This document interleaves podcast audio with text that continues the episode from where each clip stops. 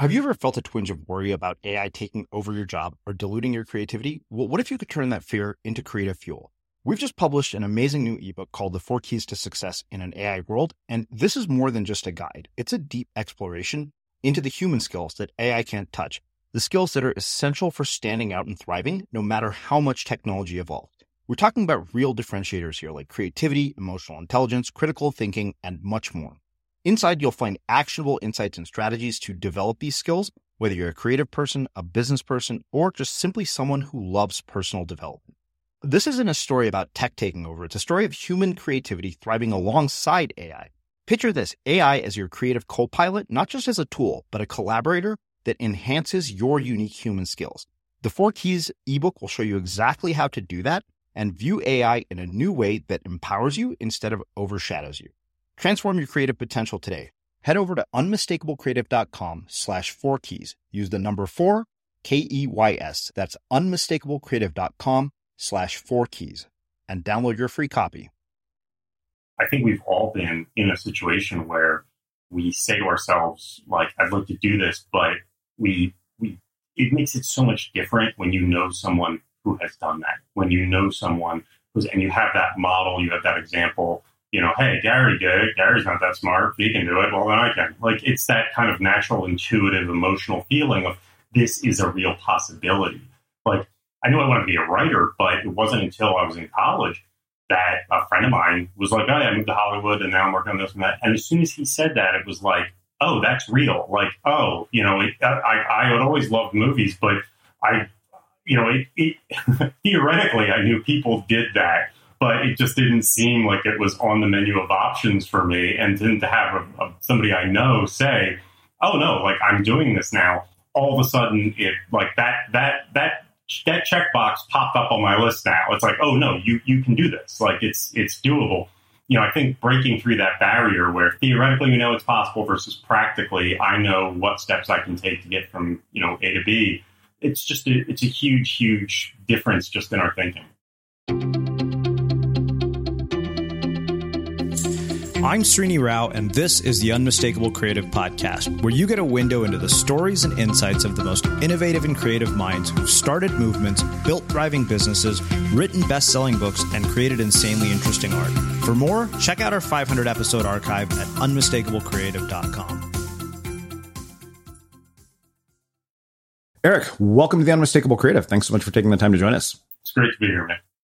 It is my pleasure to have you here. So you have a new book out called Plays Well With Others, which, as I was telling you, is probably my number one book recommendation for the year for anybody who's listening. By far, one of the most interesting books I have read, and we will get into it. But based on the content of the book and the subject matter, I wanted to start by asking you, what social group were you a part of in high school, and how did that end up impacting the choices that you've made with your life and your career? Interesting question. I definitely was part of the outsiders. Not total nerd, not the goth kids, but, you know, just kind of the outside little group. And, you know, wasn't one of the cool kids. And I went to a very small high school. It was only like graduating class of like 130. So I think it was, you know, I don't know if it had that much effect on me in that way, except that it does help you see the distinction between, like, who the kind of cool kids in high school are, and yeah, I'm not really like that. So I didn't ever think I'd be a part of that. But yeah, I think my underlying personality probably determined that more than necessarily the group I was in. Yeah. Well, and being in a high school of 130 people, especially given that so much of your work seems like it's about social science and human beings. I mean, how did that inform your worldview about people? And what did you learn from being in an environment that was so small? Because that's not a typical high school for most people. No, it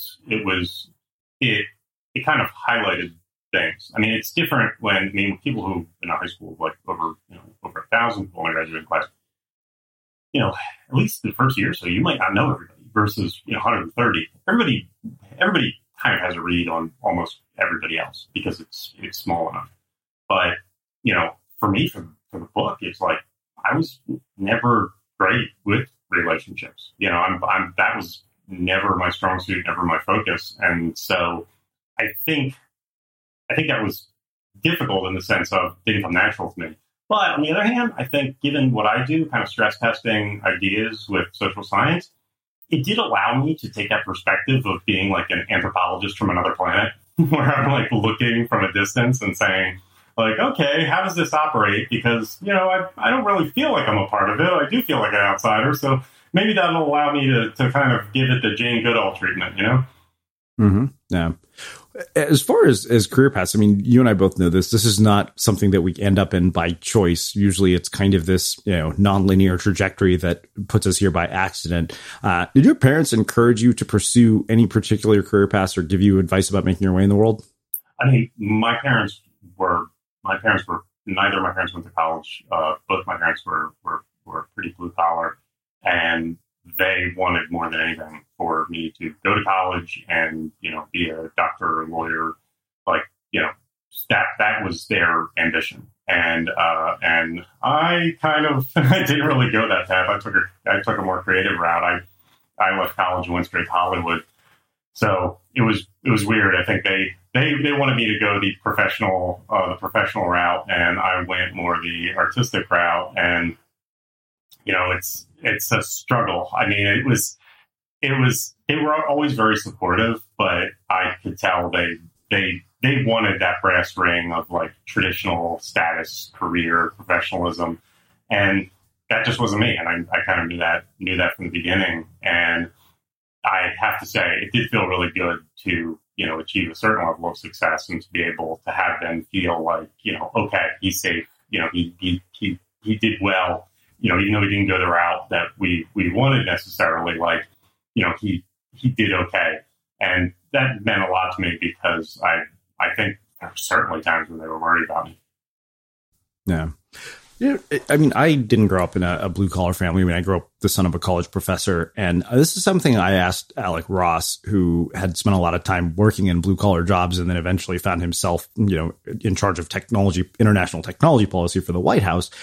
What do you think it is that those of us who only kind of see, you know, blue-collar workers through the media misperceive about their lives and what they're like as people? And then, you know, how is it that as somebody who grew up in a blue-collar family, you have this very clearly strong intellectual drive, given the subject matter of your books? I mean, I've read, you know, the articles you've written. I read your previous book. Where does that come from? I mean, I think it comes from the fact that, you know, my parents didn't really have a choice. Like, you know, just the environments they grew up in, you know, where their backgrounds, they didn't have the option. And what was great was they gave me the option, but they thought that I think my values would have immediately been their values and that I would have immediately sought, you know, traditional status, you know, jobs like doctor, lawyer, something like that. And given that freedom to explore, given that freedom, you know, my intellectual interests and my artistic interests, you know, I pursued them.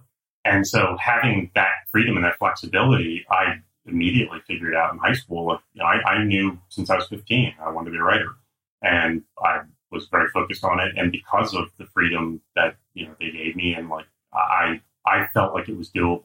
And my guess is that for a lot of people in blue collar situations, whether it's, you know, financial, social circle, they don't feel like it's a possibility, or at the very least, you know, even if they really want it, they don't know how to bridge that gap. Like, how do I get from here to there? Because, you know, I think we've all been in a situation where we say to ourselves, like, I'd like to do this, but it makes it so much different when you know someone who has done that, when you know someone and you have that model, you have that example. You know, hey, Gary did it. Gary's not that smart. If he can do it, well, then I can. Like, it's that kind of natural, intuitive, emotional feeling of this is a real possibility. Like, I knew I wanted to be a writer, but it wasn't until I was in college that a friend of mine was like, oh, yeah, I moved to Hollywood and now I'm working on this and that. And as soon as he said that, it was like, oh, that's real. Like, oh, you know, I had always loved movies, but I, you know, theoretically, I knew people did that, but it just didn't seem like it was on the menu of options for me. And then to have somebody I know say, oh no, like I'm doing this now. All of a sudden it like that checkbox popped up on my list now. It's like, oh no, you can do this. Like it's doable. you know, I think breaking through that barrier where theoretically we know it's possible versus practically I know what steps I can take to get from, you know, A to B. It's just it's a huge, huge difference just in our thinking. Yeah. Well, two questions come from that. I mean, in some cases, it legitimately probably isn't possible, right? Because I think that this is one of the things that I have been very hypercritical of in the past probably year or so, as I mentioned to when I was talking about my book, is that we have this sort of anybody can do anything they want to do if they put their mind to it sort of mythical narrative that ignores context in a lot of prescriptive advice where. And this is something I've talked about on the show before. Like, I realized that when my parents would give me advice about pursuing careers, they always encouraged us to choose things that were secure and stable. And in the early years of doing this, I always felt that that advice was narrow-minded and misguided until I understood the context from which they were giving that advice. When you grew up in a country like India, particularly when they did, your life choices were binary. It was poverty or security. And I don't think that that's not real for people even today. I mean, no, there's always the issue of context. There's always the issue of personal ability. I mean, it's like some people, some people have off the charts math skills, other people don't. Like, that person's probably not going to win a Fields Medal and, be a PhD mathematician. I mean, it's having that openness for me, at least, allowed me to say, like, where do my skills lie? Where do my abilities lie? And then build them. But I think, for context, it is a huge, huge issue. And I think, like, as I talk about in the book, is the issue of our personal networks, are huge. They can be an even bigger factor than underlying personality. It's like underlying personality, like big five traits, make a big difference. But the truth is that's not everything. Context, is huge. The more accurate thing isn't to say like, oh, I'm an introvert or, oh, I'm, agreeable. So therefore, it's always I am and what that trick in this situation. Some people are more introverted with friends and perhaps they're more extroverted, at a party or the reverse. So I think that issue of context, is really underrated, and a lot of people need to think more about it. I think it's just not a lever most people feel comfortable pulling or being deliberate about, because it can feel sleazy or like social climbery to try and deliberately manipulate your network in that way. But it doesn't have to be like that. But I totally agree with you. I think context, not only is it a big factor, but it just doesn't get discussed at all. Yeah. I also think that it kind of forces you to face sort of harsh and uncomfortable truths, because I very distinctly remember when I graduated from business school in 2009, I ended up moving back to my parents' house, and my dad and I are, driving to Costco for his daily like Costco run.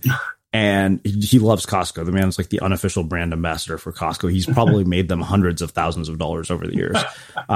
But he tells me not everybody can be the next Steve Jobs. And I got pissed off because, it's like, oh, you wouldn't tell my sister that she can't be any kind of doctor she wants. And it's funny because, like, I just remember looking through my articles. I'm like, wait a minute. I wrote an article titled, "You're Probably Not Going to Be the Next Steve Jobs, Oprah, or Beyonce." Yeah.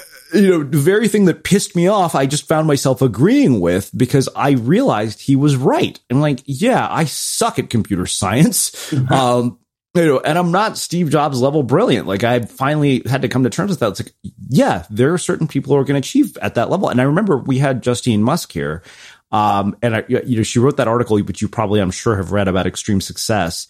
And she said, this is not something that you can learn. And, she said, I don't want to get all deterministic, but I do think that the idea that genetics play a role or genetic determinism is really kind of frowned upon in self-improvement circles. But I'm like, you know what? I'm a scrawny fucking Indian. I'm never going to play in the NBA, no matter how much I practice. Yeah. No, I think it's a huge issue. I mean, especially in this self-improvement arena, as she said, it's like nobody wants to talk about that. I mean, even on my blog, I think David Epstein's book, The Sports Gene, is probably the only time I really addressed the issue of genetics, because it's something we can't do something about.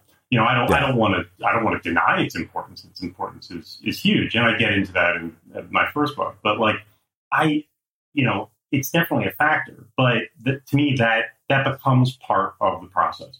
becoming part of the process is realizing your strengths and doubling down on them, where instead of just saying anybody can do anything, that's ridiculous. You know, it's like we all know at the tail end of the distribution, you know, in any area, there's going to be outliers, you know, people who can run rings around. I'm not going to be beating Magnus Carlsen in chess.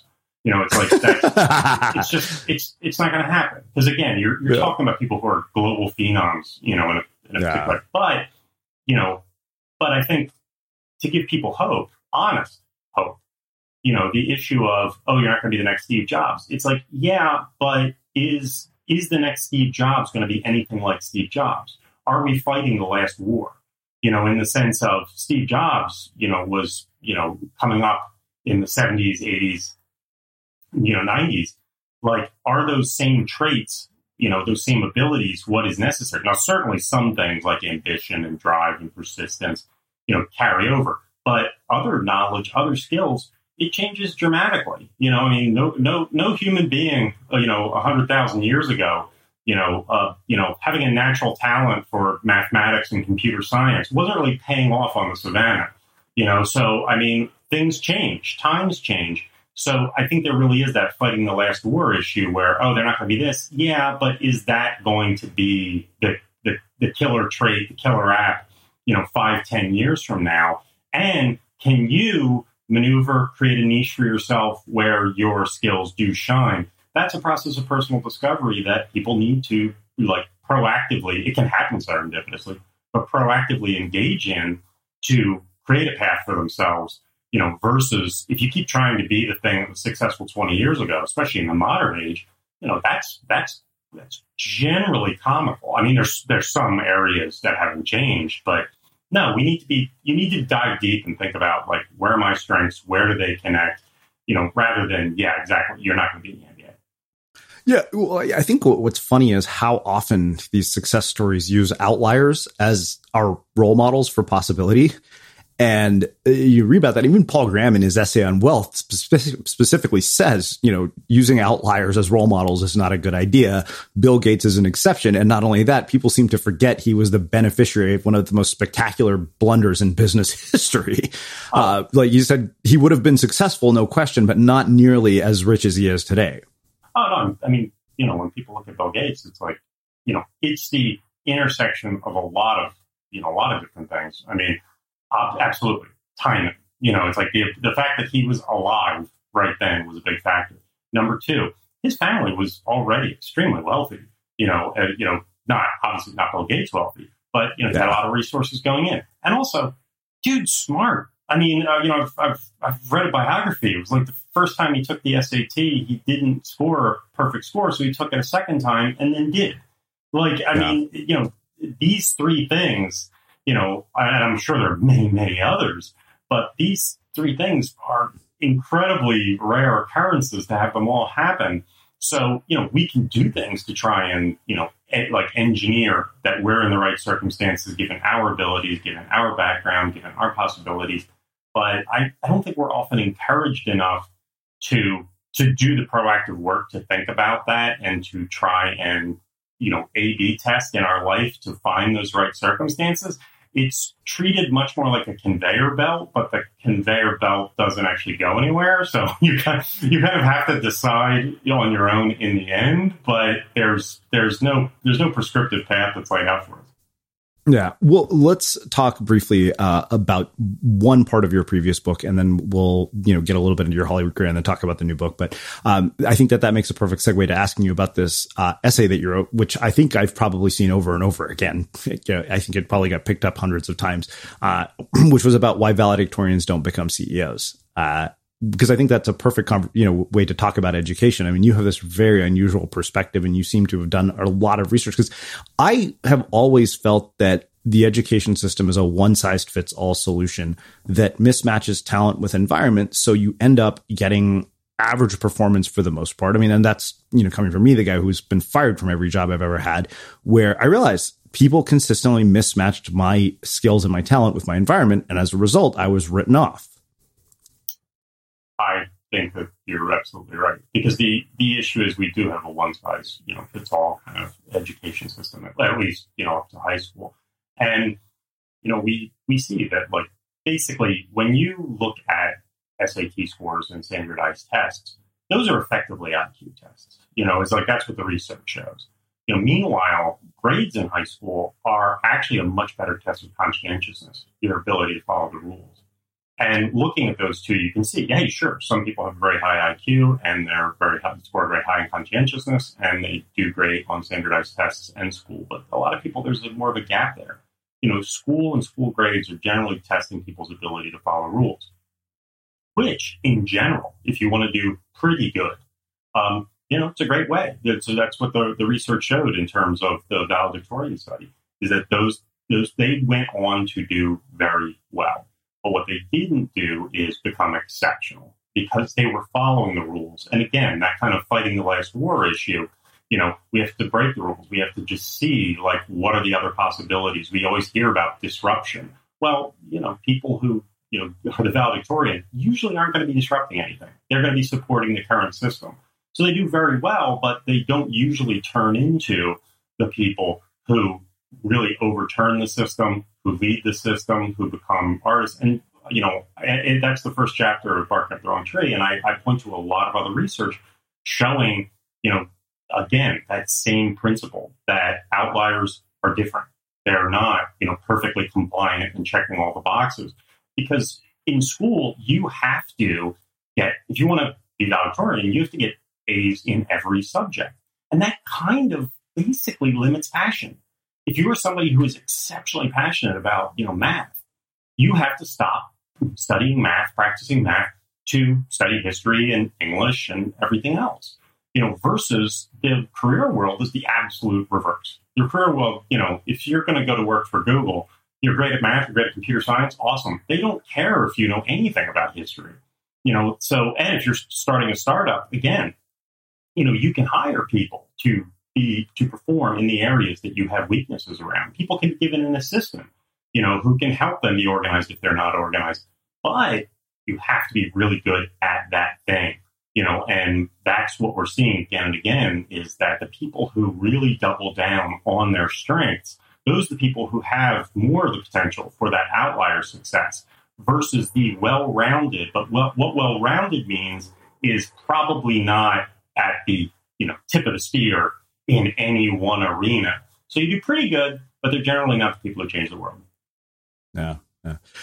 You know, there's something earlier you said about college, about sort of not knowing that what you wanted to do was on the menu of options. And something I have said over and over again is that college course catalogs are like a fast food menu where the options in front of you blind you to the possibilities that surround you. Because if you go to, you know, a school like a Berkeley or a Stanford or places that, you know, most of the people I know went to school, you kind of have this predetermined career path where it's like, hey, here are the majors that you can choose from. The only difference between this and high school is there are, you know, quite a few more.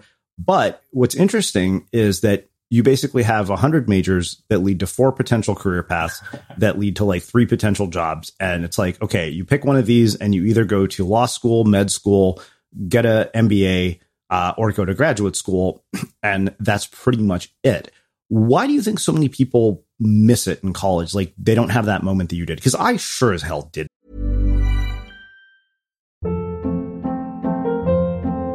Hold up. What was that? Boring. No flavor. That was as bad as those leftovers you ate all week. Keke Palmer here. And it's time to say hello to something fresh and guilt-free. HelloFresh. Jazz up dinner with pecan-crusted chicken, or garlic butter shrimp scampi. Now that's music to my mouth. HelloFresh. Let's get this dinner party started. Discover all the delicious possibilities at HelloFresh.com. Since 2013, Bombas has donated over 100 million socks, underwear, and T-shirts to those facing homelessness. If we counted those on air, this ad would last over 1,157 days. But if we counted the time it takes to make a donation possible, it would take just a few clicks. Because every time you make a purchase, Bombas donates an item to someone who needs it. Go to bombas.com/ACAST and use code ACAST for 20% off your first purchase. That's bombas.com/ACAST, code ACAST. Hey, it's Ryan Reynolds, and I'm here with Keith, co-star of my upcoming film, If, only in theaters May 17th. Do you want to tell people the big news? All right, I'll do it. Sign up now and you'll get unlimited for $15 a month and 6 months of Paramount Plus Essential Plan on us. MintMobile.com/switch. Upfront payment of $45 equivalent to $15 per month. Unlimited over 40 gigabytes per month. Face lower speeds. Videos at 480p. Active Mint customers by 5/31/24 get 6 months of Paramount Plus Essential Plan. Auto renews after 6 months. Offer ends May 31st, 2024. Separate Paramount Plus registration required. Terms and conditions apply if rated PG. There's never been a faster or easier way to start your weight loss journey than with PlushCare. PlushCare accepts most insurance plans and gives you online access to board-certified physicians who can prescribe FDA-approved weight loss medications like Wegovy and Zepbound for those who qualify. Take charge of your health and speak with a board-certified physician about a weight loss plan that's right for you. Get started today at PlushCare.com/weight loss. That's PlushCare.com/weight loss. PlushCare.com/weight loss. Hiring for your small business? If you're not looking for professionals on LinkedIn, you're looking in the wrong place. That's like looking for your car keys in a fish tank. LinkedIn helps you hire professionals you can't find anywhere else, even those who aren't actively searching for a new job but might be open to the perfect role. In a given month, over 70% of LinkedIn users don't even visit other leading job sites. So start looking in the right place. With LinkedIn, you can hire professionals like a professional. Post your free job on linkedin.com/people today. As creators, we're always on the move. Whether it's a live podcast event, a pop-up shop, or a workshop, we're constantly interacting with community, and that's where Tap to Pay on iPhone and Stripe comes in. Imagine this. You're at a live event, a listener loves your merch, or a participant wants to sign up for your course on the spot. With Tap to Pay on iPhone and Stripe, you can accept their payments right there and then, right from your iPhone, so there's no extra hardware or no delays. Total game changer. It's not just for creators. Any business owner can do this. It's about making transactions smoother and much more personal, growing your business in your way.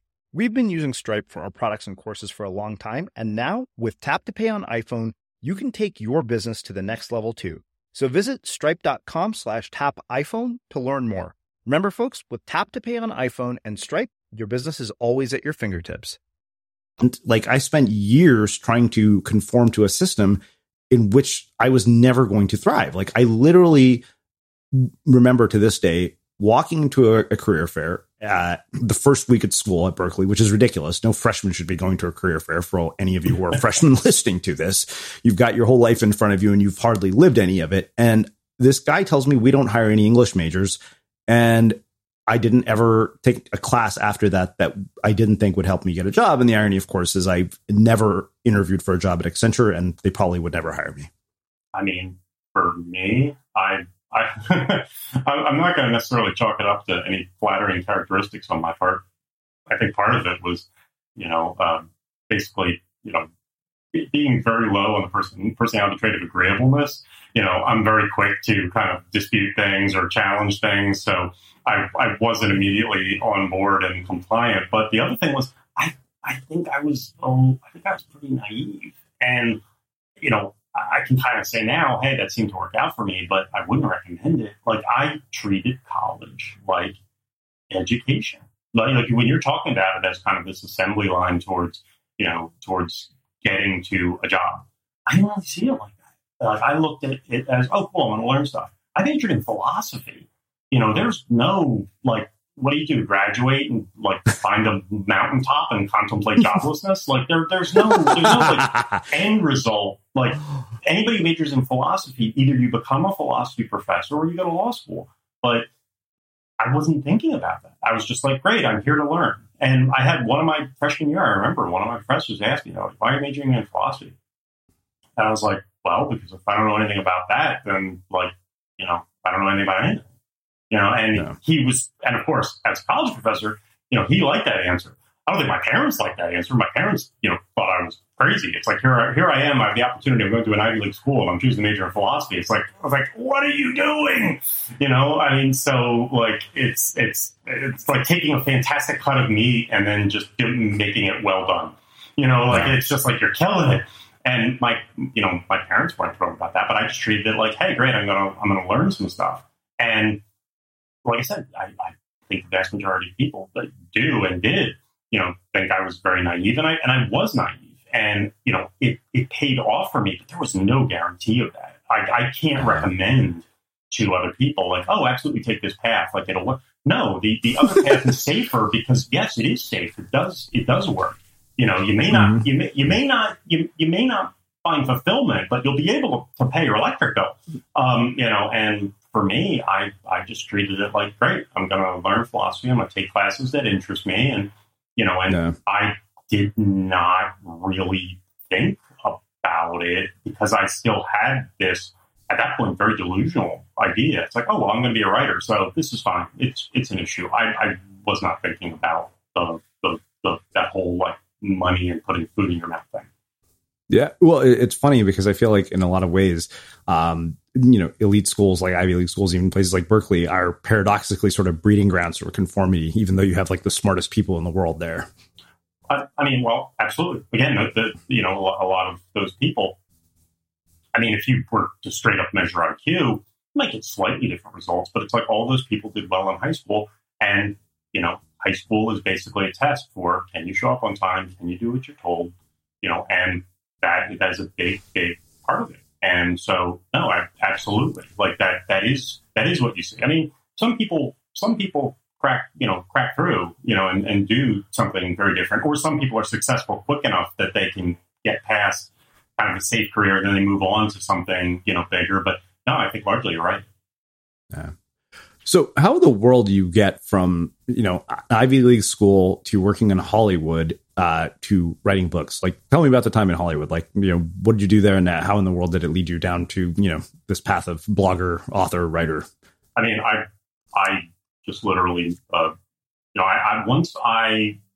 my friend David was working in Hollywood, so between my junior and senior year, he was like, hey, why don't you come out? You can do some internships. And I was like, sure. So I like went out there for the summer, but basically slept on his couch, you know, I did like 2 or 3 internships at the same time. And then I was like, yes, this is what I want to do. So I like finished up my final year in one semester and immediately moved out. I didn't know how I was going to pay the bills. I wasn't even thinking about that. But you know, I got lucky pretty fast in terms of like writing. Basically, after I was out there for a year, I got an agent. After 2 years, I sold a script, and after 3 years, I had 2 movies made. But this was all like small indie stuff, and like I managed to like eke out a living. But I was in this really weird. Very small demographic that nobody ever talks about, where like in Hollywood, you know, 98, 99% of people experience no success. You know, like 1% of people like are the people you see in movies and TV. And I was in that very narrow band where I consistently worked, I could pay the bills, but I wasn't winning Oscars and making millions of dollars. And so that is actually the toughest place to be, because the next decision is very hard. If you're winning Oscars and making millions of dollars, you keep doing what you're doing. And if you can't sell a script or get an acting job to save your life, after a few years, you wise up and leave. I was always in this like difficult situation where I was saying like, God, what am I supposed to do? And, you know, I'm like, should I? And it was always very difficult for me. But, you know, eventually I did. After about 10 years, I was like, you know what? I don't know if this is ever going to happen, or if I'm just always going to be wondering. And so, oddly enough, I went and got an MBA, and it was like a comedy. It was literally like a comedy film, like total fish out of water. Here's this guy majored in philosophy, worked in Hollywood writing like action movies and kids movies for 10 years. And now I'm in business school with a bunch of people who majored in business in undergrad or used to be engineers. And like, I'm literally first day of MBA school, I'm opening up my laptop and I fire up Excel. And it actually gave me that window that's like, you've never used this application before. Would you like a tour? And I'm like, yeah, this probably isn't going to be a thing. But it was actually in business school that I first got exposed to social science, because I took a class on negotiating, and I was really interested in that. And then after I graduated and was unemployed because I didn't want to take a standard job, I did my internship at Nintendo, which was a good fit because they were doing some fun creative stuff. But that's when I started my blog. And that was in 2009. And I started looking at social science research, posting it up on the internet. And my blog kind of grew from there. But meanwhile, I was working a job in marketing in the video game industry, which was cool, but it was a big shift for me to no longer be on the creative side of things. For me to be the suit was really strange. And I was embedded in a studio, so I was surrounded by the creative team, but it was funny to not be one of the creatives. And that was tough for me. That internally, that caused me a lot of emotional difficulty. But every day I was doing the blog, and video game launches are insane. So I was just not getting a lot of sleep, working really hard. And I had some fun working in the video game industry. I worked at Irrational. I worked in the BioShock franchise. I worked in the Red Faction franchise. I did some really cool stuff. But eventually, the blog blew up. And so it just kept growing and growing. And I was like, you know what? This is more of what I want to be doing. This is the writing. I had kind of put my, I wanted to be a writer since I was 15. I kind of put that aside to go to business school and work in video games. And it was strange to leave that and then kind of come back to that. And so in 2013, I quit my job. I focused on the blog. It kept growing. I started getting syndicated by Time Magazine and Business Insider and The Week, and then everybody kept telling me, you got to write a book. And so in 2014, I had already shifted from, okay, I'm writing stuff personally in high school, and then it was, okay, I'm writing screenplays in Hollywood, and then, okay, now I'm writing blog posts, and now I'm like, okay, I need to teach myself how to write a nonfiction book. And so I sat down and kind of reverse engineered, okay, what do nonfiction books of the type, what type do I like? What type are successful? What's the Venn diagram overlap? What do I contribute to that in terms of style? And I broke it down scientifically and said, okay, here's what I want to do. Here's how I'm going to do it. And I spent months writing the proposal. And, then I started working on Barking Up the Wrong Tree, came out in 2017. And, that was kind of the journey from college to Hollywood to video games to blog to book. Yeah. Well, now you see why I told you I would need 2 hours to talk to you. Well, talk to me briefly about your writing process, because you were telling me even going through this book, it was excruciating. And I promise we'll get to the book right after this.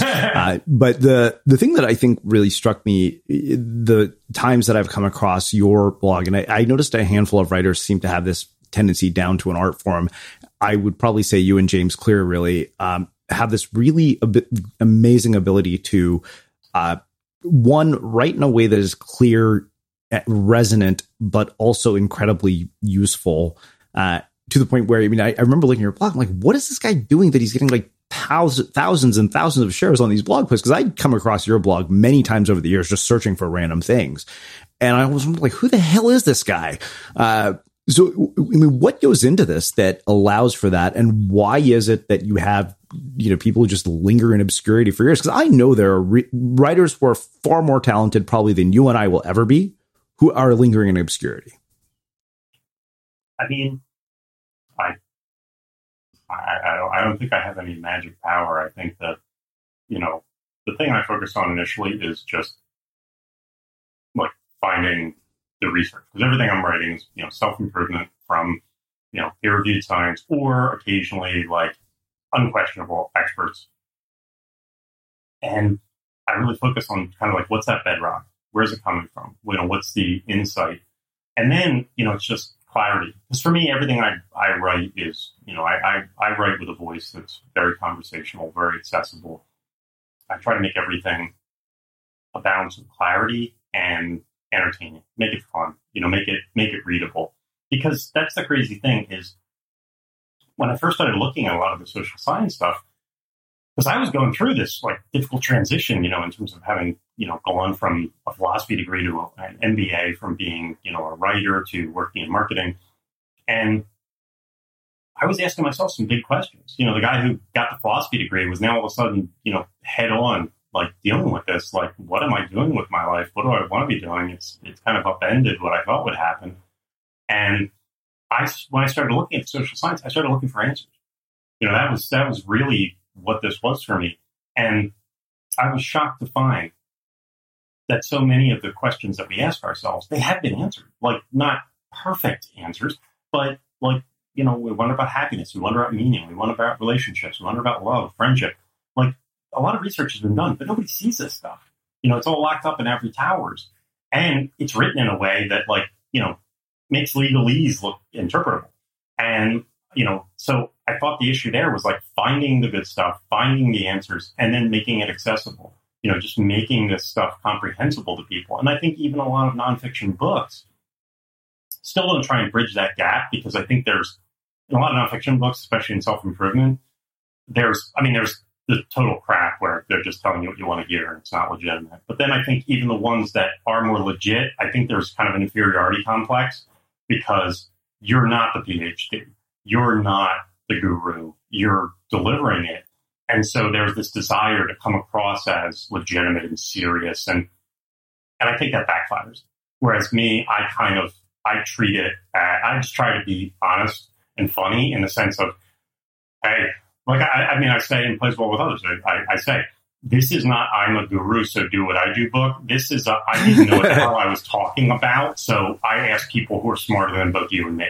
Like, yeah. I don't try and, you know, strike a pose. I'm saying, like, hey, let's go on this journey together. Come on, you and me. We don't know what we're doing. We both basically kind of want the same thing here. Let's figure this crap out. And I promise you, like, they've done the hard work in terms of the research. I'm going to make this accessible and I'm going to make it fun. Like, you know, so let's kind of go on this journey together, and I'm going to treat it conversationally. It's going to be like we're hanging out, we're talking. And if something seems like BS, man, I'm going to call it out, and we're going to laugh. We're going to laugh. We're going to have fun. And we're going to figure this out. And that's kind of the attitude. I think a lot of stuff is struggling to come across as professional and trying to change their style, versus like, I just really try and be me when I'm writing. Yeah. Well, let's get into the book. I mean, I think the subtitle really struck me, you know, the surprising science behind why everything you know about relationships is mostly wrong. Considering how many, you know, people I've had here to talk about relationships, like, the ongoing joke with some of our listeners is that every guest that Srini has is a reflection of some problem that he's trying to solve in his life. That's the old joke. It's not research, it's me search. Yeah. Well, and it's funny because there was like this steady stream of like dating experts. And when I said that on a Facebook update, somebody replied back saying, who's this week's relationship and dating expert? But what made this sort of the natural follow up to Barking Up the Wrong Tree? Like, why this book? Why now? Look, I'm with you, man. I think if you were to look at my blog in terms of the like tree rings, I think you'd see the same thing you just described in your podcast, where it's like, oh, you know, Eric's talking about, you know, like different, like big questions than dating. And then, oh, all of a sudden there's all this stuff on management. I guess that's when he was working in marketing. And like, you know, you can literally see that. But, you know, for me, I like for Barking Up the Wrong Tree, I knew there was a bunch of contradictory stuff around success. I was coming out of business school. I'm looking at all this advice people are getting. And I know some of this stuff isn't true. You know, all these maxims we grew up, you know, nice guys finish last. It's not what you know, it's who you know. You know, is it work or work-life balance? These are big questions, and the pat answers we get, like, I know that either they're not true or they're not always true.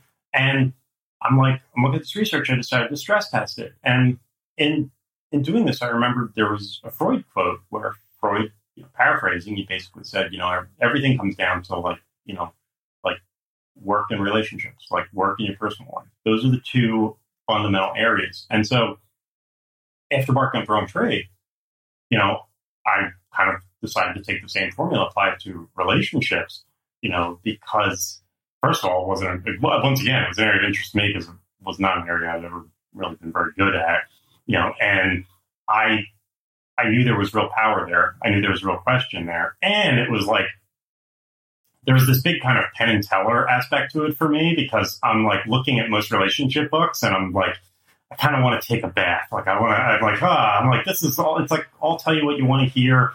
Crap. I know there are some exceptions to these rules. Nobody wants to talk about them. So I'm like, no, like, I'm going to use the same kind of format I used for Bark. Because Bark Up the Wrong Tree was the surprising science behind why everything you know about success is mostly wrong.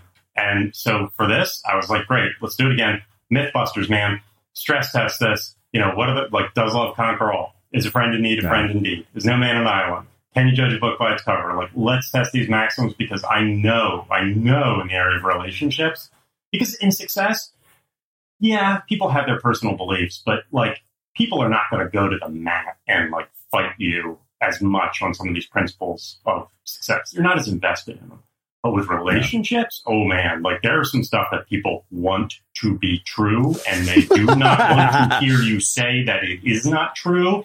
Yeah. And they will tear your face off and disintegrate you with acid before they will acknowledge that they are wrong. And I was like, you know, great. Like here, this is where we need to go next. This needs a market correction. And, you know, so I decided to pursue that path. All right. Well, speaking of which, let's start with judging a book by its cover. One of the things that you say in the book when it comes to first impressions is the maxim might be don't judge a book by its cover, and right or wrong, there's a good reason such advice is given, because we do judge a book by its cover immediately and instinctively. We can't help it. And that cover is usually someone's face. We make up our minds about someone's assertiveness, beauty, competence, likability, and trustworthiness in less than a second. And like mind reading, more time doesn't noticeably change our opinions. It just increases our confidence. You also talk about a number of different biases, like egocentric bias and how readable people are. So two questions come from this. How do we make better first impressions ourselves? And then more importantly, how do we, you know, judge our first impressions accurately? Because I remember reading that and it reminded me of a friend that I traveled with in Europe. And, you know, and it's funny because he was kind of anal and could be, you know, sort of annoying. And I remember he asked one of our friends, does Srini hate me? And he said, no, he's like, Srini just thinks you're an anal fuck. And the funny thing is he's actually a very good friend to this day. Like, you know, and at first I thought, you know, this guy's annoying as shit, but to this day, he's still a good friend. And my first impression was wildly inaccurate. And then on the flip side of that, like particularly in a dating context, I've met women where my first impression was like, oh, this person is amazing. And it turns out I was completely wrong. One size fits all seems like a good idea for clothes until you try them on. Same goes for healthcare. That's why United Healthcare offers flexible, budget-friendly coverage for medical, vision, dental, and more. Learn more at uh1.com. Even on a budget, quality is non-negotiable. That's why Quince is the place to score high-end essentials at 50 to 80% less than similar brands. Get your hands on buttery soft cashmere sweaters from just $60, Italian leather jackets, and so much more. And the best part about Quince, they exclusively partner with factories committed to safe, ethical, and responsible manufacturing. Elevate your style without the elevated price tag with Quince. Go to quince.com/upgrade for free shipping and 365-day returns. Ever catch yourself eating the same flavorless dinner 3 days in a row? Dreaming of something better? Well, HelloFresh is your guilt-free dream come true, baby. It's me, Keke Palmer. Let's wake up those taste buds with hot, juicy pecan-crusted chicken or garlic butter shrimp scampi. Hello Fresh. Stop dreaming of all the delicious possibilities and dig in at HelloFresh.com. Let's get this dinner party started. Hiring for your small business? If you're not looking for professionals on LinkedIn, you're looking in the wrong place. That's like looking for your car keys in a fish tank. LinkedIn helps you hire professionals you can't find anywhere else, even those who aren't actively searching for a new job but might be open to the perfect role. In a given month, over 70% of LinkedIn users don't even visit other leading job sites. So start looking in the right place. With LinkedIn, you can hire professionals like a professional. Post your free job on linkedin.com/people today. Quality sleep is essential. That's why the Sleep Number Smart Bed is designed for your ever-evolving sleep needs. Need a bed that's firmer or softer on either side? Helps you sleep at a comfortable temperature? Sleep Number smart beds let you individualize your comfort, so you sleep better together. JD Power ranks Sleep Number number one in customer satisfaction with mattresses purchased in-store. And now, save 50% on the Sleep Number limited edition smart bed for a limited time. For JD Power 2023 award information, visit jdpower.com/awards. Only at a Sleep Number store or sleepnumber.com. As creators, we're always on the move. Whether it's a live podcast event, a pop-up shop, or a workshop, we're constantly interacting with community, and that's where Tap to Pay on iPhone and Stripe comes in. Imagine this. You're at a live event, a listener loves your merch, or a participant wants to sign up for your course on the spot. With Tap to Pay on iPhone and Stripe, you can accept their payments right there and then, right from your iPhone, so there's no extra hardware or no delays. Total game changer. It's not just for creators. Any business owner can do this. It's about making transactions smoother and much more personal, growing your business in your way. We've been using Stripe for our products and courses for a long time, and now with Tap to Pay on iPhone, you can take your business to the next level too. So visit stripe.com/tapiphone to learn more. Remember, folks, with Tap to Pay on iPhone and Stripe, your business is always at your fingertips. First impressions are really interesting because that is something, the old maxim of first impressions matter. It's true. And the thing is that we're pretty good at them. That's in terms of reading what is on people's minds, their thoughts and feelings of people we're close to, family members, friends, spouses. We're terrible at that, reading their thoughts and feelings. But in terms of just getting a read on someone holistically, a stranger, first impressions, generally like roughly 70%, we're pretty accurate. And there's been a lot of research on thin slicing, where if you show somebody a video of a teacher in a classroom, just a couple minutes, people's ability to say, is this person competent at their job? And is, like I said, roughly 70% accuracy. Now, again, that's way above chance, but also 70 is like a D in school. So it's certainly there's a lot of room to improve. And that is the tricky thing, is that first impressions, the double-edged sword of first impressions, is that we're generally more accurate than we are. However, whatever impression we get sticks. And as you quoted from the book, we are immediately sizing people up. That just happens. There is no not judging people. We do it immediately, and those things tend to stick. Now, to your first question, where you said, how can we make better first impressions? What we need to do is we need to think about what kind of impression that we want to make. Now, a lot of people might hear that and think that sounds manipulative or that sounds fake. And I think there's a way to balance that, where not to do method acting and pretend to be someone that you're not, but to look at the group of different yous. We're all somebody who's very different with our parents or our family, might be different in a dating context, probably very different in a professional context. So I'm not saying pretend to be somebody else. I'm saying which of these people that are in me, that I am, how do I need to present myself and comport myself in this situation to make a good first impression? So you're not trying to be fake. You're trying to say within my repertoire, what is appropriate here. And the thing is, it's like that is so important to think about because, like I said, people are going to, generally, 70%, they're going to roughly read you correctly. But more importantly, that's going to stick. So making a bad first impression really can last. And it's difficult because of confirmation bias. It's difficult to change those first impressions. And, even more so, and this is advice when thinking about making a first impression, but also about the impression you make on others, is that if you make a bad first impression, people might not want to see you anymore. And if somebody else makes a bad first impression, you might not want to see them anymore. In other words, because of kind of more statistics here than human behavior, if I give you one shot, you make a bad first impression, and I never see you again, I can't correct my judgments. So you're when you positively judge someone, those are going to inevitably end up being more accurate because the second time, the third time, you're going to get to see the person again, and you're going to be able to test your judgments to a degree. Versus if you never see somebody again, you're never going to be able to revise it. So we need to give people a second chance, but also we need to think about what impression we want to make, because if somebody writes you off, they're never going to get a chance to update, their perspectives on you. Wow. The other thing you talk about is body language and why it's not as accurate as we think, because I'm sure you've heard that quote of 95% of communication is nonverbal, but you kind of do allude to that where you say pay attention to their tone of voice less than their body language. I mean, the issue of body language is definitely we're always reading people. The issue is with conscious reading of body language. Subconsciously, certainly we're going to pick up on things that somebody's doing. But when we sit there and try and pretend that we're Sherlock Holmes or like there's some Rosetta Stone for body language, the research does not show that at all, because the issue is, first and foremost, you never know. Are they shivering because they're cold, or they're shivering because they're nervous? You don't know. And especially with strangers, we don't have a baseline.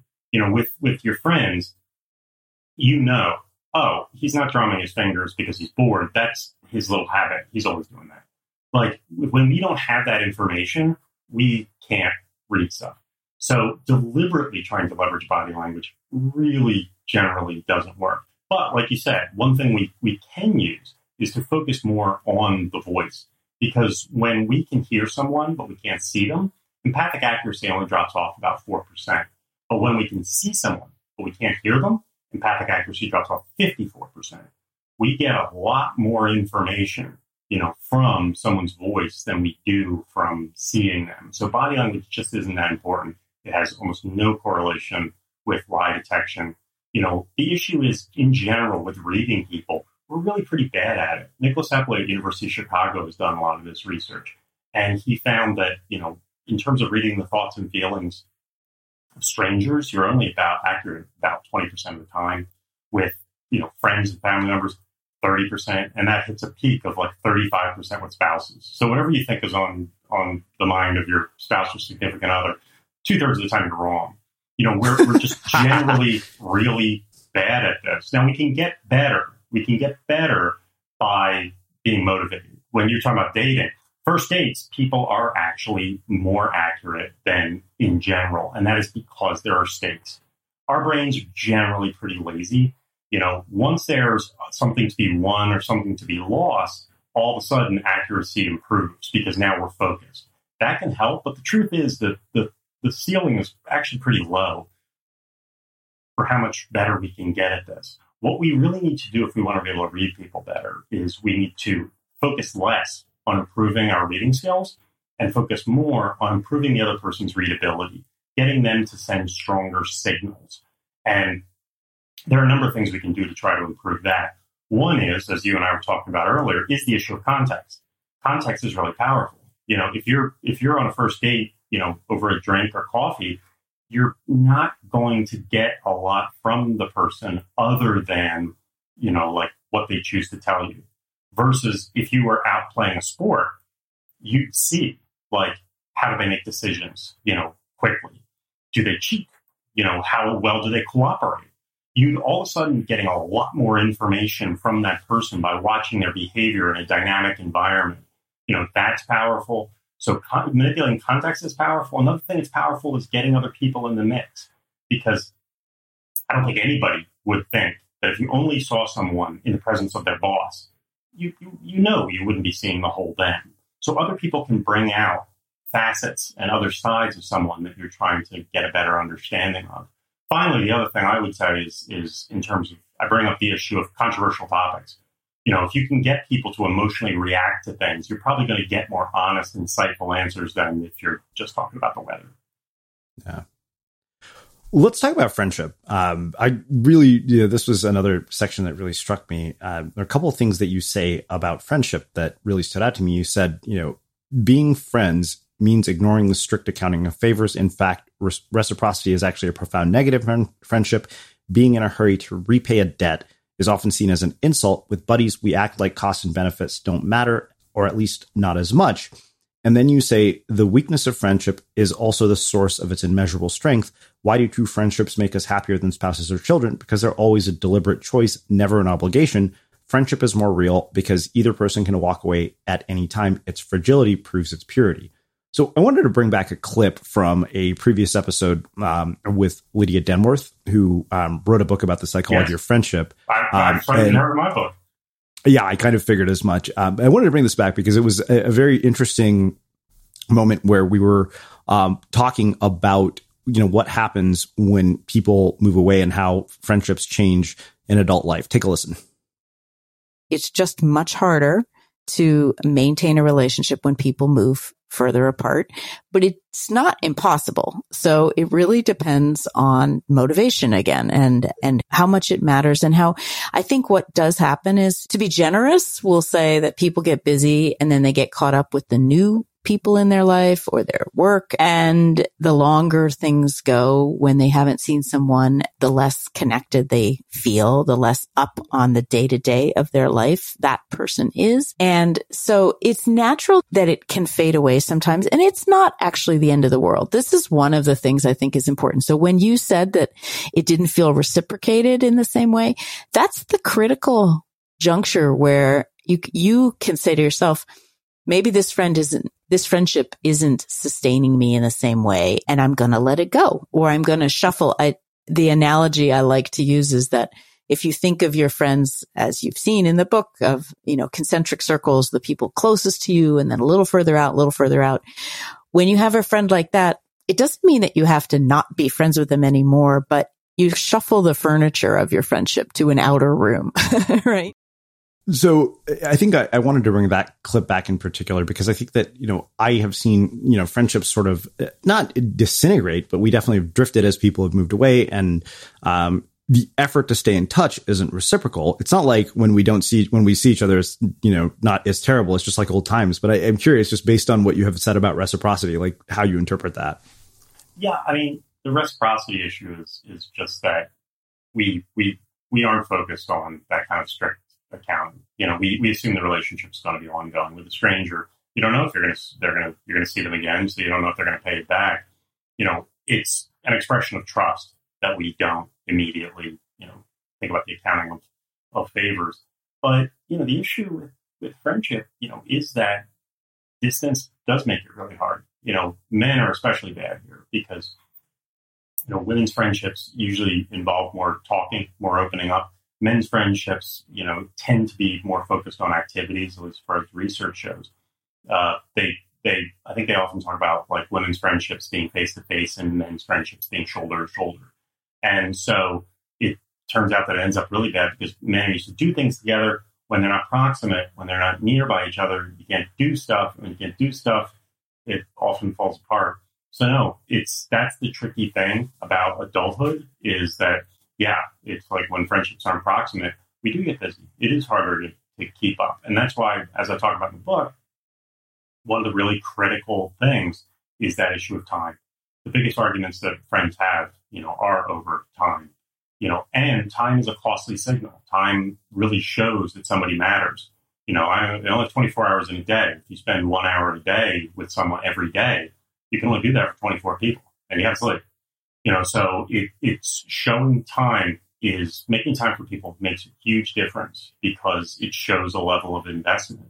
And there was research from Notre Dame that looked at 8 million phone calls between people and basically said that when people kept in touch every 2 weeks, over the course of the study, those were the relationships that persisted. So I generally tell people it's like trying to stay in touch if you can every 2 weeks or so is a good way to sustain things because otherwise, yeah, it kind of falls by the wayside. It's great to meet up with an old friend and have that feeling of, you know, it feels like we weren't really apart, but like there is kind of a survivor bias issue there where how many friendships, you know, it doesn't feel like that, or we don't feel we relate to the person anymore, or heck, we forget that they're even there. They're just buried in our contact list on our phones. So it really does matter. Time is huge. That gets trickier as we get older. And so what I point to is the issue of having rituals, having something that you do together, having something that's a part of your schedule, having something that is kind of on the calendar where it keeps you consistent, that it's not an appointment that's kind of artificial, where this is something, hey, we always watch football together, or hey, you know, we always, every Tuesday night we do X. Having a kind of, you know, comfortable organic ritual, that's a good, natural, sustainable way to maintain a friendship over the long haul. Yeah. Let's talk about marriage, because I think that, you know, I had like sort of a sigh of relief when reading this book, because I remember reading somewhere that, you know, if you don't get married by a certain age, you're probably going to die sooner. I don't remember where I read that. And I'm thinking, I'm 44 and still single. I'm screwed. I'll be dead within a few years. And then I read your book. And, you know, one of the things that you say is that if you're unhappily married, your health is likely to be notably worse than if you ever got hitched at all. A bad marriage makes you 35% more likely to fail ill and lops 4 years off your life. I thought, oh, sweet. That isn't going to make my mom feel any better. Yeah. As an Indian mom. But so let's talk about this. Like, where do we have all these sort of misunderstandings of relationships? Because there were so many things in this section that were completely counterintuitive to all of the things that I had thought. Oh yeah, that's why I put a warning at the beginning of the section, because I was just there's a lot of people who are going to be surprised or at least at first are not going to be happy. They're and I just try and set people up where I'm like, hey, you're not going to like everything you hear first, but I promise, Frodo, we're going to get you back to the Shire. Just give me some time here, and we gotta wade through some of this stuff, because we've been sold the bill of goods, in a lot of ways. We've been telling people they want to hear there's kind of these attitudes, and things have changed. And we need to update a lot of those beliefs. But specifically to what you're saying about, you always see research that's saying, oh, married people are happier, married people are healthier.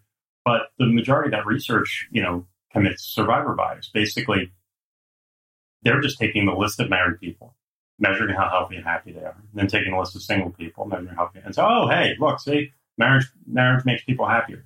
But that's not the correct way to run that study. What you need to do, if you want to see if getting married makes you happy and healthier, you have to include the divorced, the widowed, and the separated people in with the married people. And then what you see is the numbers are very different. Basically, marriage doesn't make you happy and healthy. A happy marriage makes you happy and healthy. Happy marriage has profound positive effects. There was one study I referenced in the book where, it was a recent study from Australia where they said that we may be underestimating just how happy a happy marriage makes you. However, is being divorced is one of the few things that leaves a permanent dent in people's happiness. I can only find divorce and extended unemployment are the two things where people never seem to fully return to baseline. And if people have been divorced, even if they get remarried, we can still see in the data a carrying over of that less health, less happiness. So basically, marriage has become very much winner take all. If you are in a happy marriage, the benefits are profound. And if you're in an unhappy marriage, like you said, it's far worse than being single. The people who are unhappily married are far less happy than people who are never married at all. So it's not this kind of panacea. It's more like we need to do it right. Now, the upside to all this is research from Eli Finkel at Northwestern says that because we've had this kind of semi-dismantling of marriage, it used to be very constraining. It used to be very enforced by culture, by community, by group. There's strict rules. Marriage was very unfair, but it was very stable. Now we've had a loosening of that.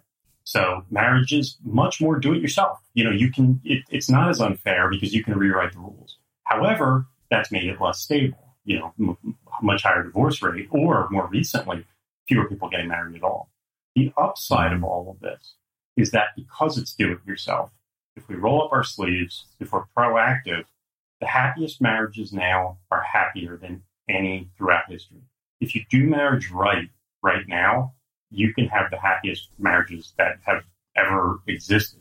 But the issue is we can't just rely on our context. We can't rely on passively showing up. We have to be a lot more proactive if we want one of those happiest marriages ever. Yeah. Well, speaking of which, there's some really kind of funny things you say about sort of the phases through which, a relationship develops. You say running around like a delusional junkie, endlessly professing your love, acting like a maniac, and throwing caution to the wind as you ignore work, forget to pay the bills, and text your obsession 300 times a day. That's pretty clear and a costly signal. What do people often being wooed say? Show me you're crazy about me. Bingo. Romantic love not only overrides rationality, but also signals the overriding of rationality. And then you say the most vital and the most wonderful form of crazy that love brings, idealization.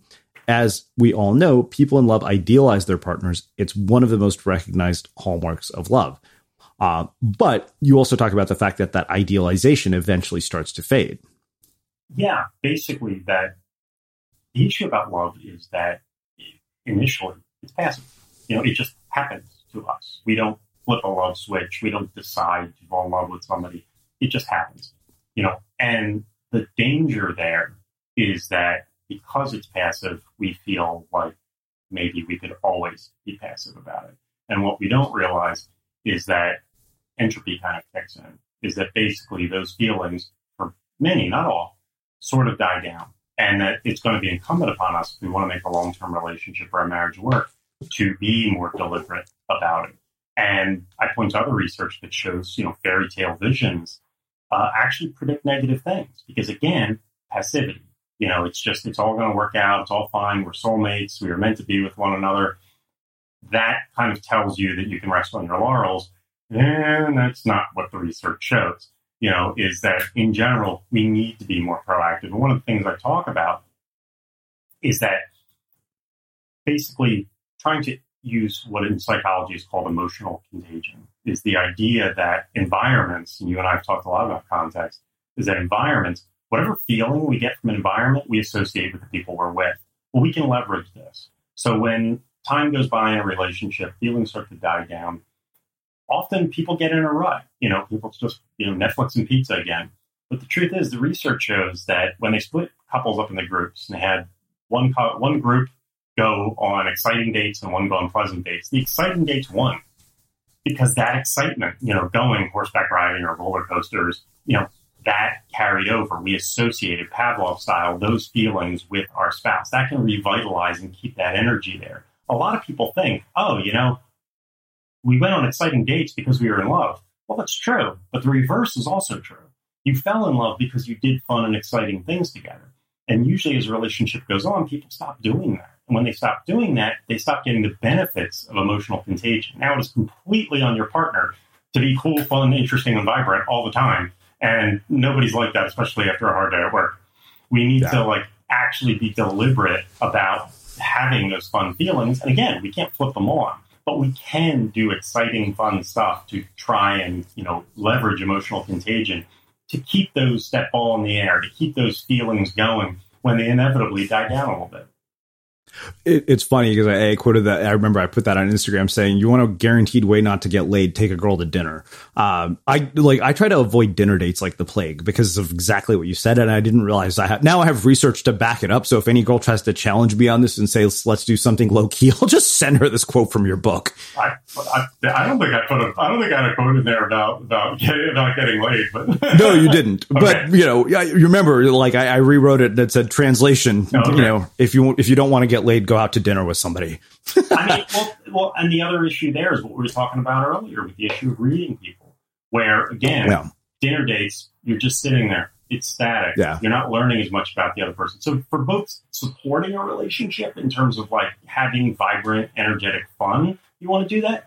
But when you're both vetting each other in the first few dates, you want to be getting more accurate signals. So, I mean, to your point, it's you always want to be doing more fun, more exciting stuff. Otherwise, it's almost like you're kind of playing on hard mode. You're not going to be able to read people as well. You're not going to be able to leverage the emotions in the environment. You are just playing on hard mode. The other person better be in a great mood and, on amphetamines and energetic. And, they better be on their A game, because otherwise there's just no margin for getting to know each other, for creating those vibrant feelings. You want to be able to really give it a shot. And the thing is, we get lazy. We get lazy. We do what's easy. We don't do what's really effective. And I think it's a big problem. It's a really big problem, especially now coming out of the pandemic. I think a lot of people are going to need to find a way to mix it up a little bit. Yeah, it's funny because my default go-to these days is bowling. I'm like, bowling is relatively inexpensive and kind of fun. I mean, playing a game is a great thing to do. Because again, you get a lot of information about the person. You see how they play, see how they make decisions and handle things.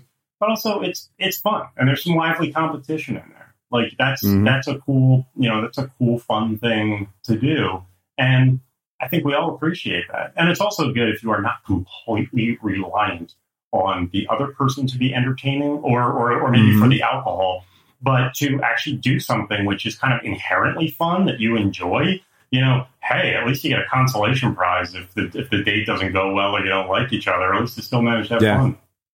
No, I remember I was trying to convince this girl to go ice skating, and she's like, no, let's do something low key, nothing. And that was kind of it. And, you know, we met up for dinner and it just, you know, there was nothing there. I was like, all right, well, you know, and that was the end of it. I was like, you're not. And, you know, she was really sweet. And I told her, I was like, honestly, just based on our interaction, it doesn't seem like you're that into me. I don't want to waste my time with this. I mean, I think it's tricky. Some people are in a habit or have a clear idea about like what they expect. I think, you know, often first dates, people want something kind of like low investment and like easy to get out of. But I think we all have to kind of balance it where it's like, yeah, I understand it's low investment. You don't know this person. You don't want it to be too difficult. On the other hand, right, you also want to give it a fighting chance. So like that's something that I think we need to think about. But yeah, it's like if the other person is just, you know, totally got to do it this way, well then, yeah, it makes it a lot harder. Yeah. All right. I think the other parts that really struck me were the things about fighting in a relationship. Fun fact, you mentioned marriage counseling was created by the Nazis. You got to say more about that. It totally was. It was part of a Nazi eugenics program initially. It makes people feel any better. It doesn't work. Marriage counseling is not very effective, and that's not to say that the idea of marriage counseling and getting some help is a bad thing. The real issue with marriage counseling, it's terrible origins aside, is that most people wait too long to go. Most people, like, it's already mission critical. The cancer has already reached, you know, stage 4 by the time they're even seeing a therapist, and by then it's often too late. Mm-hmm. Yeah, I remember my first roommate out of college was one of the earliest guys to get married. And I remember he was going to marriage counseling at the church before the marriage. And I was just like, what? And, you know, now after all these years, I was like, oh, that makes all the sense in the world, because he said there are inevitably going to be things that you actually don't talk about unless you have an objective third party who forces you to talk about them. I mean, that can be really helpful if you don't know what to do and you're both stuck in bad habits. You know, it can be really, really powerful. It's just, again, most people, I think, wait an average of 6 years to go to marriage counseling. And by then, what I talk about in the book is, this is research by John Gottman, is that basically idealization, you know, the hallmark of romantic love, that is what he refers to as positive sentiment override. Basically, you are positively biased in favor of your partner. If they do something great, it's because they are absolutely wonderful. And if they do something bad, they must have made a mistake. The issue is that over the course of a marriage, if there are hiccups and problems and we don't talk about them, we don't get it out in the open, what can happen is negative sentiment override, where you start to devilize your partner. You start to see them as out to get you or out to sabotage your happiness. You know, is that they don't care, they're kind of mean. And that is largely because people aren't communicating. One of the things that Gottman found is that, you know, a lot of people are afraid, oh, geez, if we argue, we're going to fight, and then that's going to be the end of the marriage. And that's really not the case. Only 40% of the time do screening matches, you know, result in divorce. More often what results in divorce is that people aren't communicating, and so problems can't be resolved. Complaining is actually a positive. As long as you don't personalize it, raising issues allows them to be dealt with. And as Gottman found, a lot of issues are never going to be resolved. 69% of ongoing marital issues never get resolved. But far from being depressing information, that is true among happy and unhappy couples, meaning that you don't have to solve every problem in a relationship. It is much more about the regulation of conflict than the resolution of conflict. Yeah. I think that was the one that really struck me the most, because my roommate, my old roommate, and I were house sitting for somebody here, and he was telling me about, you know, the situation with the girl that he broke up with. And, you know, he said that they would get into shouting matches, and he realized from that relationship, the very thing you're talking about here, because, you know, we both had fathers who kind of taught us to de-escalate. Like, that is what we were taught. You know, my mother's temperamental and dad, like, de-escalate, like, just ignore it. And he told me, he said, what he didn't realize until she kind of made him really aware of this, is that by not fighting, it was actually much more terrifying because she's like, who the hell knows? Like, if you're going to just erupt and let it all explode, or you're going to kill me. She says, I don't know what you're thinking when you don't fight back. And that had never occurred to me because I always tended to like move towards de-escalation in any one of these situations. No, this is actually a really common factor. You know, Gottman has a funny line I quote in the book where he says that if you're in a long-term relationship and you've never had a fight, please do that immediately. You know, it's like because people don't talk, they don't bring it out. And specifically, Gottman specifies, you know, what he calls the four horsemen, the four things that lead to divorce more than 80% of the time. And, you know, two of them are criticism and stonewalling. And stonewalling is that issue of somebody raises an issue, somebody, you know, has something about the relationship they have a problem with, and you just shut down. And unsurprisingly, you know, stonewalling is something men are much more likely to do. And he showed that this actually operates on a physiological level, that women's stress hormones die down quicker, men stay higher longer. And a lot of men kind of get flooded and they just kind of shut down in response. But the problem is when you shut down, the other person doesn't feel like you're listening. It can be misinterpreted. Again, communication. It can be misinterpreted as you don't care. You're not listening. And so there can be a difficult dynamic where men are more likely to stonewall, women are more likely to criticize. And the combination can be really deadly, where instead of raising an issue neutrally, women are more inclined to personalize it. And men, instead of calmly dealing with something and responding, men are more likely to shut down. And this can be a deadly combination. So it's like it's really important, you know, to depersonalize problems. You just make it about the issue, not about the person's character, and, you know, to not stonewall, to respond, to engage. And if you are feeling flooded, like this is a little bit overwhelming, fine, take a break, come back to it. But yeah, the combination of criticism and stonewalling can be absolutely lethal. And it's exactly what you're talking about. Yeah. So let's talk about this final section of the book, which is really about sort of community and loneliness. One of the things that you say is that the world is more connected than ever, yet we're more individualistic than we've ever been. It makes you wonder how much we actually need others and in what ways. And then you go on to say the health and happiness effects of sustained loneliness on your body is, to use a technical term, poop your pants scary. It makes me want to run outside, hug the first stranger I see, and maybe reconsider my career choice. Loneliness sends your brain into perpetual high alert mode. And I wanted to bring back a clip about sort of living in this increasingly individualistic world from my conversation with Alec Ross. Take a listen. The United States right now does not have a culture of collective action. We did once upon a time. Now we really don't. We've become collective action. The key word there is collective. And we have become an increasingly individualistic society. And so part of why I think the labor movement in the United States right now is weaker than it's been since, you know, early in the 19th century is because of the degree to which we've individualized our social contract. And the only way to do things like reduce the college of college or graduate school is through, you got it right, collective action.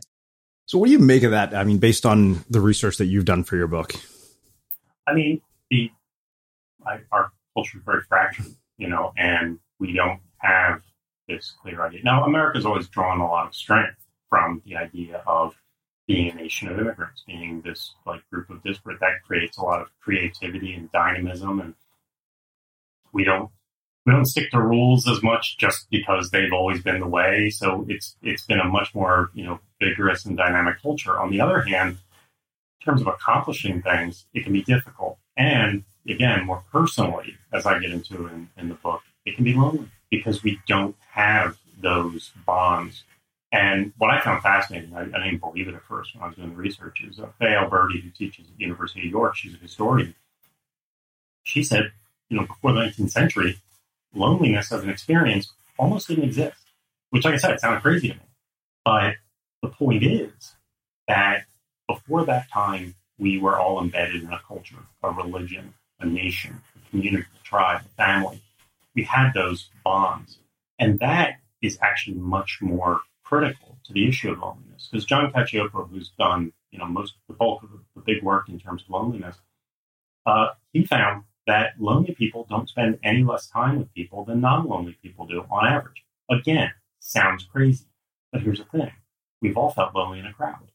So being proximate to people, it's nice, it's good, but you can still feel lonely when people are around.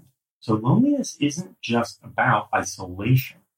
And this ties the two together. What Faraberti said and what Cacioppo said is the issue of loneliness is how you feel about your relationships. Just because we travel and we're away from our family or friends doesn't mean we feel lonely, because we feel the bonds are there. We feel like we're still a part of something, people care about us. But if people are around and we don't feel any connection to them, we can feel horribly lonely, because it's about how you feel about your relationships, how meaningful they are. And again, in the past, we had that. Before the 19th century, you were a part of a religion, tribe, nation, community, and you felt like, I am a part of something. And even if I'm apart from those people, I still have strong connections to them, thinking about me. I would sacrifice for them. They would sacrifice for me. And that's the issue, because loneliness, is the downside. The upside is solitude. Solitude has profound positives. Loneliness is correlated with pretty much every negative health metric you can imagine. I said in the book that I was surprised that insurance companies don't mandate you put the book down and, go see your friends. Because it's really, really bad. The stress hormone elevation due to loneliness is the equivalent of a physical assault. It's like getting punched in the face. This is what Johan Hari wrote. And meanwhile, solitude, Vivek Murthy, the Surgeon General of the United States, said solitude is protective against all these things. So what's the difference? Again, it's that issue of not necessarily that people are proximate, but that issue of how we feel about our relationships. Do we have meaningful connections? I might not be with my friends and family, but if I know that they're there, I know I have a strong connection, then it's solitude. Then I'm just taking a breather, taking some time apart. Solitude is really powerful. It's been correlated with increased creativity, with productivity. We need some time apart. But when we're apart, we want to feel like those connections are still there. So really, this is something that has dramatically changed, where we used to always feel a part of something. Now our society has become very individualistic since the 19th century.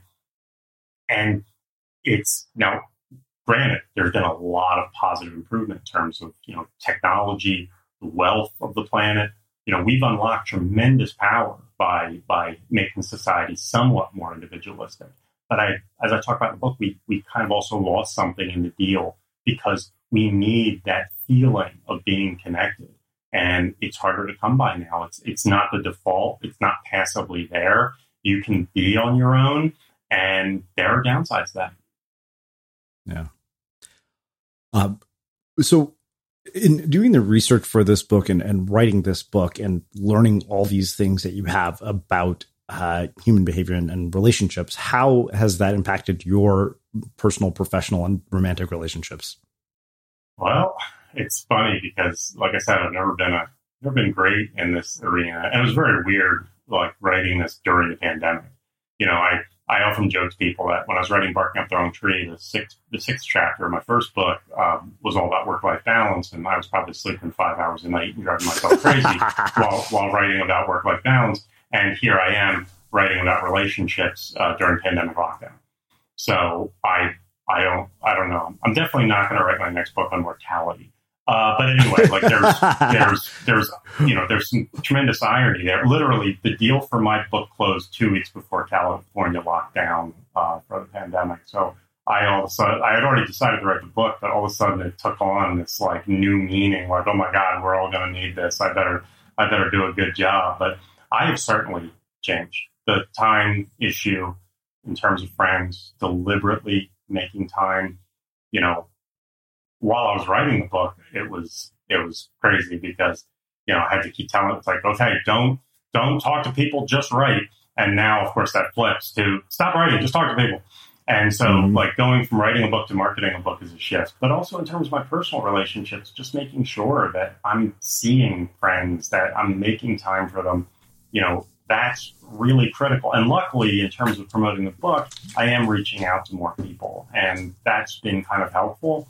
The second part that I talk about with friendships is the issue of vulnerability. and this is not some place where I've ever been strong, just opening up and, you know, talking more about your weaknesses, your fears, your concerns. This is really powerful. I mean, the University of Pennsylvania research shows that, you know, if you don't open up, it's not only bad for the relationship, it's bad for you. It prolongs minor illnesses, increases the chance of a first heart attack, reduces the chance that you're going to survive that heart attack. Being open and vulnerable, having those, and that's what creates close friendships, because open and vulnerable, it's another costly signal. Telling people information that could be used against you, that displays trust. And the best way to create trust in someone else is to display trust towards them, to say that this is safe, I trust you. And not merely by using empty words, but by demonstrating, telling them something which may not put you in the best light. That's a really powerful way to communicate, not through empty words, to communicate, you know, on a deeper level that I trust you, I care about you, I don't think you'll hurt me. And this really, really matters. Robin Dunbar, who a lot of people might know through the Dunbar number in terms of friendships, as a professor at Oxford, he looked at all the research on, you know, friendships and health. And in the end, he said, look, you know what's going to determine, if you have a heart attack, you know what's going to determine whether or not you're alive in a year? It's basically, do you smoke? And how many friends do you have? Like, yeah, nutrition, exercise, all that stuff matters. But those first two are so heads and tails above the rest. Do you smoke? And, you know, do you have good friendships? That's how much this matters. So to me, I've been thinking a lot about it. I've been making more time deliberately, conscientiously, and I've been open up. I talk about in the book, I talk about the scary rule. You know, if it's scary, say it. You know, you can be incremental. You know, you don't have to confess the murders immediately, but it's like, but like, you know, you gotta open up a little bit, because the research shows if in a long-term friendship, if the amount of small talk goes up, the quality of the friendship goes down. You need to talk about more serious stuff to feel like you're in a good, deep friendship. Because as Aristotle said, a friendship is another self. A friend is another self. And the research validates that it is like another you. And so we need to treat our friends and ourselves a little bit better. And I, since writing the book, I've certainly tried to do that. Yeah. Well, I have two last questions for you. You wrote a book previously about why everything we know about success is wrong. And in that time, you've become quite successful yourself. You know, that book did extremely well. You've got this wildly popular blog. How has your personal definition of success changed and evolved throughout this journey? I still think at the fundamental level, it's aligned with what I wrote about in the book, in the sense that you need to have a personal definition of success, because these days, you know, the doors to the office don't close at 5 p.m. Work doesn't shut down. Work will never shut down. Your boss will never tell you, oh, you know, hey, you've done enough. It's like, there will always be more. And that's a dangerous path that didn't exist before. Before, work didn't happen on the weekends. You got an external signal that you're done. Now, you can work 24/7. So just doing more, it will drive you crazy. You need to have a personal definition of success. You need to define for yourself when is enough. And that is something, honestly, I wrote about it, but I've also struggled with it, because, you know, especially living a life online, you can always do more. And I do a lot of research. I'm not kind of writing a blog about my personal thoughts and feelings and what I ate for lunch, and I could always be working harder. And drawing those lines has been really difficult for me. But so for me, if anything, I've doubled down on that, where I need to draw the lines for myself. Nobody else is going to tell me, good, you did it, you're done. You know, I need to say, where's enough for me? And that was really hard the past couple of years, because, again, you know, pandemic, being cut off from people, it's tricky, where you're trying to find a balance and you're just not getting any external signals, because you're kind of on a moon base. And I was, you know, crazed writing the book. For me, I need to really draw that line where, okay, what is enough? And I think I've reached a point where I'm comfortable. In terms of, I don't need to have everything. I don't have to be number one in the New York Times bestseller list. I don't every blog post does not have to be a home run. But on the other hand, having high standards, it has benefited me. So I try and draw a line where I can say, you know, as long as I'm able to pay my bills and live my life, am I happy with this work? Am I better than I was yesterday? Am I happy with what I'm doing? In the Venn diagram of what I enjoy writing and what my audience enjoys reading, you know, as long as I can pay my bills, as long as I can, you know, cover that, am I satisfied with this? Do I think it's helpful? Do I think it's entertaining? That's kind of the North Star that I use. Wow. I can relate. Well, I have one last question for you, which is how we finish all of our interviews at the Unmistakable Creative. What do you think it is that makes somebody or something unmistakable? There's a quote I'm gonna butcher. But it was a jazz musician who basically said that being a genius was just like learning how to be yourself. And I think this is kind of a through line that has been running through our discussion, where we talked about, you know, valedictorians and compliance versus, you know, doing the hard work of figuring out what your strengths are, what you're good at, how you fit in, how a personal definition of success. I think being unmistakable, there's really only one way to be unmistakable, and that really is to dive down and be yourself. That may sound cliche or pat or like some, you know, Instagram carousel, but, you know, we are different from other people, but we have to dig a little deeper. You know, what makes you special? What are your unique strengths? There's so much research on signature strengths. People who do the things that they are uniquely good at are dramatically happier. It's a great way to be more successful. I think being unmistakable, you know, is when you don't try deliberately to conform to the standard default rules of doing things, but you say, how can I do this my way? It will be, I'm going to, you know, not going to defy the laws of physics. I'm not going to do anything, but I'm going to bring my own something to this. I'm going to look deep inside myself, find my strengths, develop my skills, find my unique perspective and angle. And whatever I do, I'm going to imbue it with that. That is, in the end, I think the only way to be unmistakable is to use your own uniqueness and put it out there on display. Hmm. Amazing. Well, I can't thank you enough for taking the time to join us, to share your story, your wisdom, and your insights with listeners. As I said earlier, now you can see why I needed 2 hours to have this conversation with you. Where can people find out more about you, your work, the book, and everything that you're up to? Ever catch yourself eating the same flavorless dinner 3 days in a row? Dreaming of something better? Well, HelloFresh is your guilt-free dream come true, baby. It's me, Keke Palmer. Let's wake up those taste buds with hot, juicy pecan-crusted chicken or garlic butter shrimp scampi. Hello Fresh. Stop dreaming of all the delicious possibilities and dig in at HelloFresh.com. Let's get this dinner party started. When you make decisions for your company, you look for the no-brainers. And if you have a lot of mailing to do, Stamps.com is the ultimate no-brainer. It streamlines your processes to make your business more efficient, which makes you less busy. Mail checks, invoices, legal documents, and everything you need to keep your business running with Stamps.com. Seamlessly connect with every major marketplace and shopping cart. Schedule package pickups and see your cheapest and fastest shipping options from different carriers. With rates up to 89% off USPS and UPS rates. And with the Stamps.com mobile app, you can take care of mailing and shipping wherever you are. Make the same no-brainer decision as over 1 million other businesses with Stamps.com. Sign up with code PROGRAM for a 4-week trial, plus free postage and a free digital scale. No long-term commitments or contracts. That's Stamps.com. Code PROGRAM. The first book's Barking Up the Wrong Tree. The new book is Plays Well With Others, available in bookstores everywhere. And in terms of me, the best way to follow the stuff I've been posting and doing with is to join my newsletter.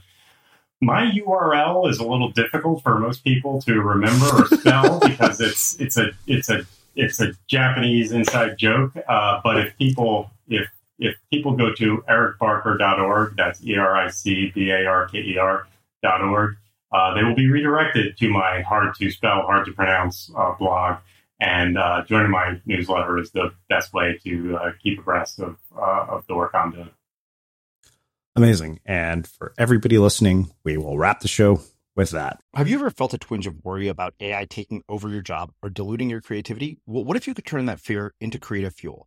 We've just published an amazing new ebook called The Four Keys to Success in an AI World. And this is more than just a guide. It's a deep exploration into the human skills that AI can't touch, the skills that are essential for standing out and thriving, no matter how much technology evolves. We're talking about real differentiators here, like creativity, emotional intelligence, critical thinking, and much more. Inside, you'll find actionable insights and strategies to develop these skills, whether you're a creative person, a business person, or just simply someone who loves personal development.